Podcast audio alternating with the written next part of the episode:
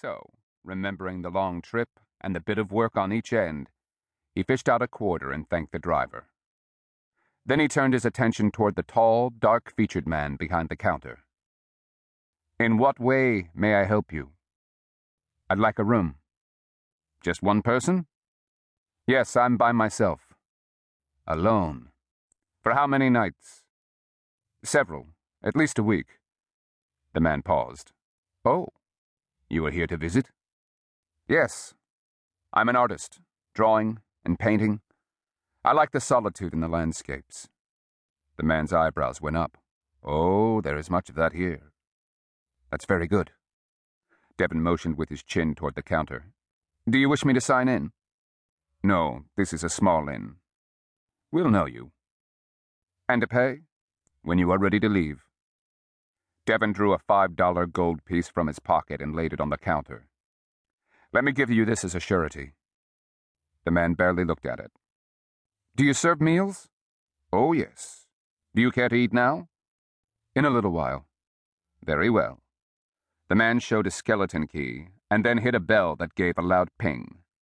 Federico will show you to your room. A short, lean man in a dull white shirt appeared. He took the key, lifted the two bags, and walked toward a hallway that led deeper into the building.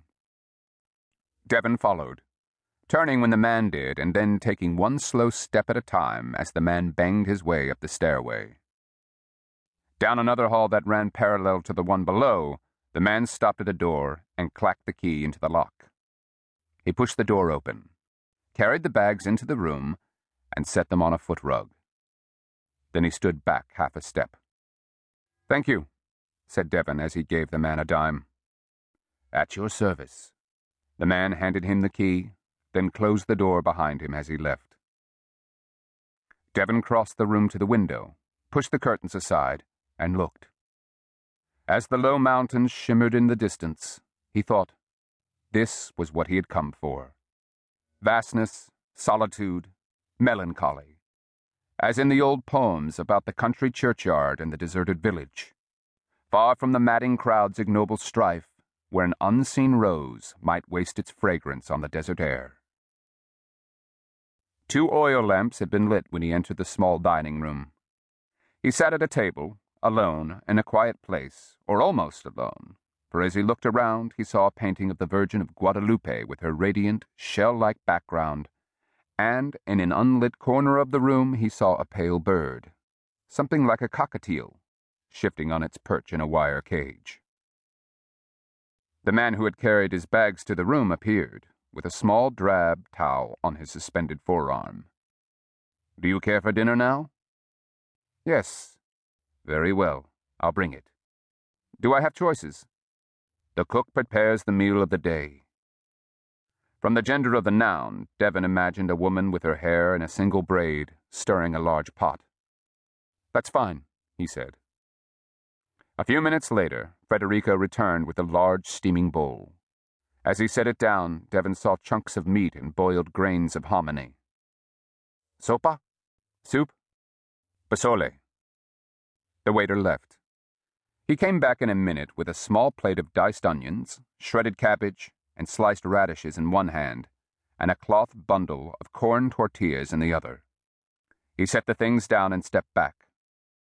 Something else? Devon touched the plate of cut up vegetables. Does this go into the pozole? Yes. Do you wish for anything else? Is there beer?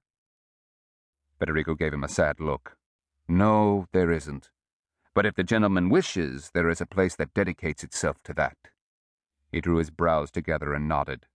Not far away. Devon smiled. After the meal, then. Anything else for the moment? No, thank you. Provecho. Enjoy your meal. Devon stood at the bar and drank a glass of beer. He supposed it was early yet, as only two other men were in the cantina.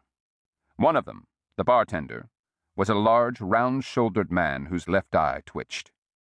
He didn't say much and stayed at his end of the bar.